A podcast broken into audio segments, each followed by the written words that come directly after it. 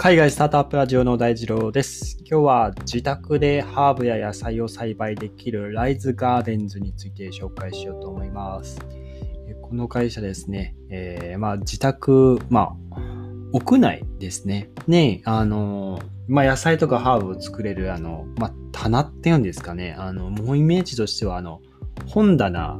に、まあ、薄いこう横幅、あの、まあ奥行きが薄いこう棚にですね、あの、まあ、野菜の、あの、苗を植えるこう箇所があって、そこでですね、あの、まあ、野菜を育てていくんですけど、あの、まあ、ライトと、あの、まあ、水ですね、を、えーまあ、水をあげたり、こう、ライトをですね、まあ、照らすことができるんですけど、それをスマホで操作できるんですよ。うん。これがね、あの、すごく画期的だなっていうところで、あの、まあ、最近ですね、10億円資金調達してめちゃめちゃ成長しているっていうのお話ですね。あの、まあ、世界中でこう野菜を中心とした食事とか、まあ、いわゆる持続可能なこう食生活を実践している、まあ、ユーザー、えー消費者が増えている中で、えーまあ、このライズガーデンが、まあ、誰でもですね、自宅で植物を栽培できるシステムっていうのをまあ展開していると。で、えーアメリカのシカゴが拠点なんですけど、えーまあ、IoT 機器といえばいいですかね。えースマート、うん、スマートテック、うん、スマートテックはちょっと違いますけど、えっ、と、まあ、ものに、えーインターネットオブシングスですね。ものにこう、Wi-Fi、ネットがこう、つながっているというものですね。で、えっ、と、このライズガーデンはですね、えーまあ、3つのこう、サイズ、あの、まあ、栽培のキットのサイズが、え3つあってですね、えー一番安くて、えー300ドル、えー約3万3000円からですね、えーまあ、庭、自分の庭ですね、持つことができるということで、えーこのライズガーデンに付属している、えーモバイルアプリだと、えー水の量、水量や植物のその成長状況をですね、モニタリングして、えー水のやり方とか、あとは肥料の与え方ですね。まあこういったところも、あのまあマニュアルがあって、かつその手入れのタイミングを、ま、ユーザーに知らせてくれるというものですね。で、あの、YouTube の概要欄にも、あの、すごい、あの、気さくな、えー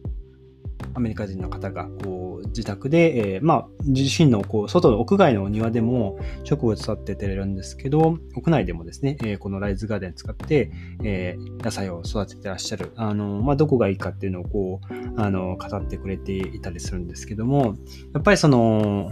このコロナでいろんな、こう、えー屋内、インドアの趣味ですね、を、えーする方が増えてき始めて、で、この、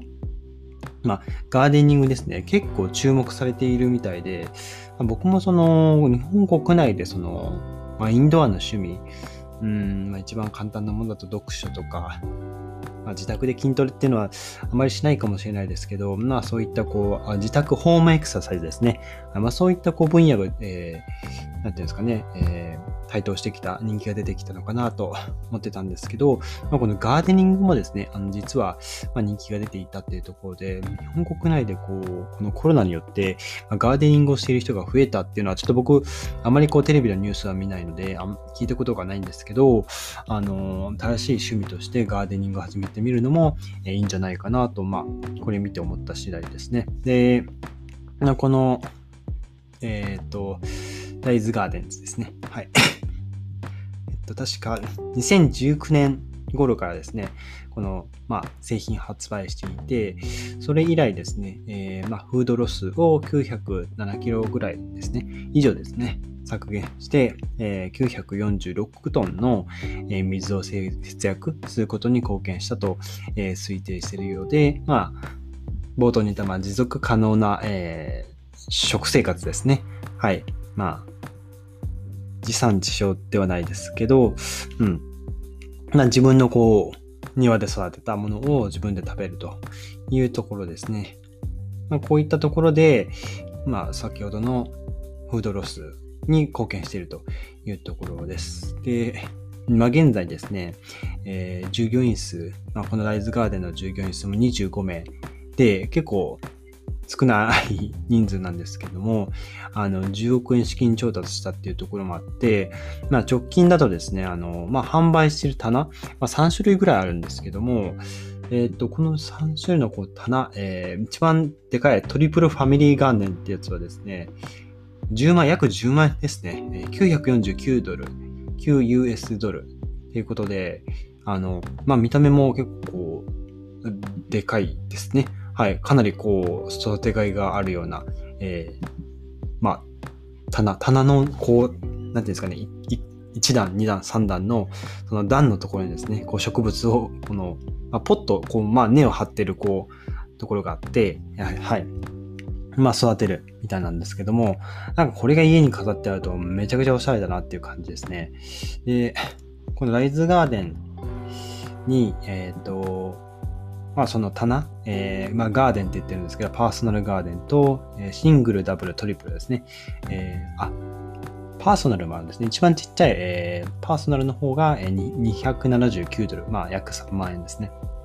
それぐらいから使えて、えー、シングルファミリーガーデンだと、あ結構高いですね。えー、まあ大体6万円ぐらいですね。549ドルぐらいかかるみたいで、えっと、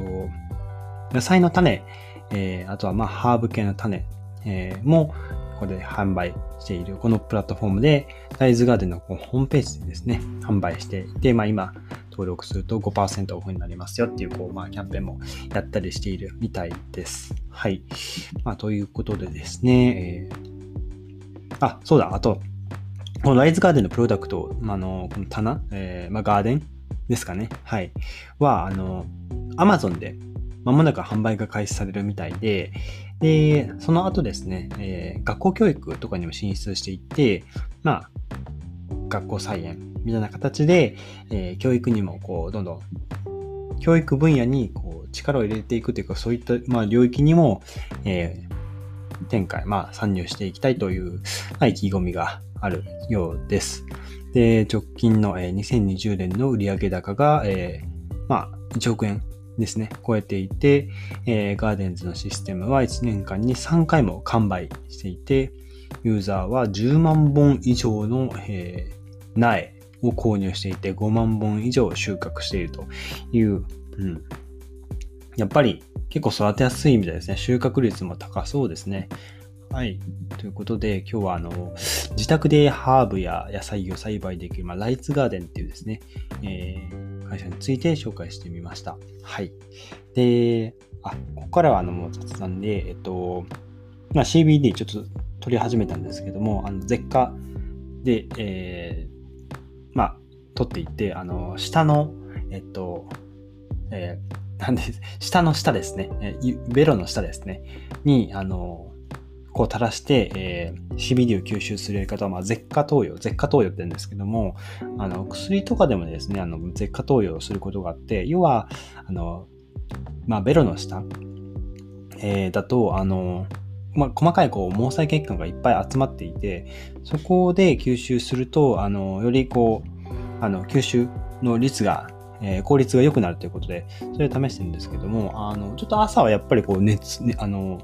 目覚めが良かったですね。あの、なんかこう、スッとこう切れた感じがして、あの、なんていうんですかね、まあ、特別こう不安感とかストレスがめちゃくちゃこう緩和されたっていうところはまだないんですけど、あの、朝はすごくなんかスッキリ遅れたような気がしますね。あの、いつもよりこう、睡眠時間が特、特段多かったっていうところはなかったんですけど、あの、朝がすごいスッキリ